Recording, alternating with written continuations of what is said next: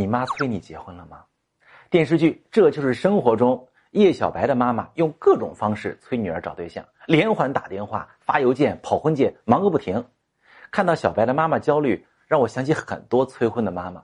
她们到底为什么这么着急呢？难道是不相信你们能有更好的归宿吗？朋友们，你知道吗？我们的爸爸妈妈也许不知道怎么爱我们，他们很心疼我们一个人在大城市打拼，无依无靠，但是又好像什么都做不了，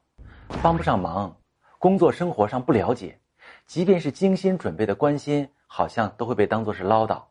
你有没有想过，他们可能只能想到，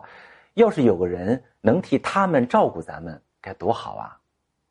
在渴了的时候给咱们递杯水，忙的时候帮你揉揉肩，尤其是女孩们，在家都是小公主，在外打拼没人照顾，每想到这儿，她们都很无力。第二个原因，你有没有想过，我们的爸爸妈妈也会很没有安全感？他们自己生活的年代都要成双入对，所以会把咱们划为单身就等于说没人照顾不好的位置，他生怕咱们选择一辈子不结婚。可是在我的咨询中，很多来访者也常常很无奈地说，爸妈，我真的不是不想结婚，只是我想找一个对的人相守一生，而不是随随便便找一个人凑合一辈子。甚至很多人会因此跟父母争吵，赌着气随随便便就把人给嫁了。但是妹妹们，婚姻不幸福，你自己才是承担后果那个人。找到一个对的人其实不容易。